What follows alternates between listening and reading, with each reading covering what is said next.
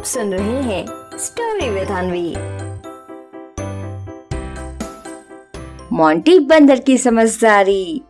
एक बार की बात है, ढोलकपुर जंगल में मोंटी बंदर बस अपनी मस्ती में यूँ ही चला जा रहा था। साथ ही मोंटी बंदर अपने पसंद के चटपटे चिप्स भी खाता जा रहा था। तभी उसकी नज़र एक पेड़ के पीछे गई। उसने देखा कि बिना हवा के भी पेड़ बस हिला जा रहा है। मतलब कोई तो है जो पेड़ के पीछे है। फिर ये देखने के लिए जैसे ही वो पेड़ के पास गया, तभी उसे ज़ोर से आवाज़ सुनाई दी। अरे भैया मोंटी, आ गए भैया तुम। बहुत देर से हम यहीं बैठकर भैया किसी के आने का इंतज़ार कर रहे थे। अब तुम पूछो, काहे?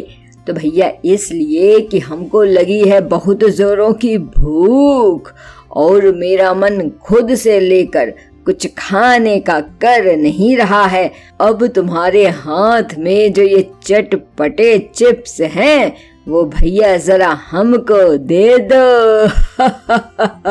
आहा, ये चिप्स खाऊँगा। आहा, इतना मज़ा आएगा। अब रुस्तम शेर की बात सुनते ही मोंटी बंदर अपने मन ही मन खूब डरने लगता है। सोचता है कि अब करें क्या? अगर महाराज को चिप्स नहीं देता है तो हो सकता है उसे सजा मिल जाए। और अगर दे देता है तो वो क्या खाएगा?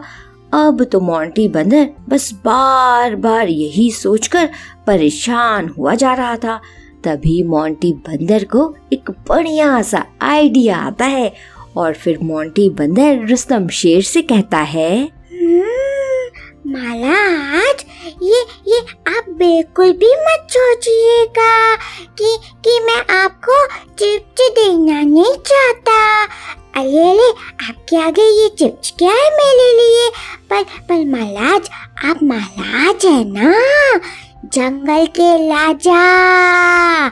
तो तो अगर आपको मैंने अपना चिप्स ऐसे ही खाने को दे दिया तो तो चाले जानवर आपके बारे में क्या सोचेंगे?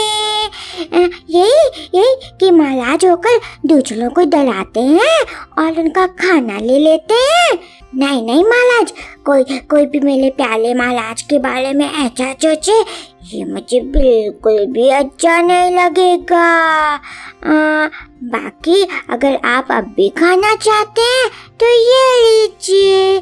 ठीक है, महाराज, मैं आपको अपना चिप्स दे दे लाऊं। हम्म। अब मोंटी बंदर की बात सुनते ही रुस्तम शेर खूब जोश में आ जाता है और उसे कहता है, अरे रे भैया मोंटी, नहीं नहीं नहीं, हमको भैया नहीं चाहिए तुम्हारा चिप्स। काहे की हम तो महाराज है ना महाराज।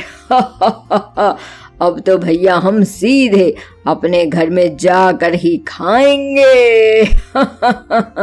अरे भैया, हम हैं कौन? महाराज।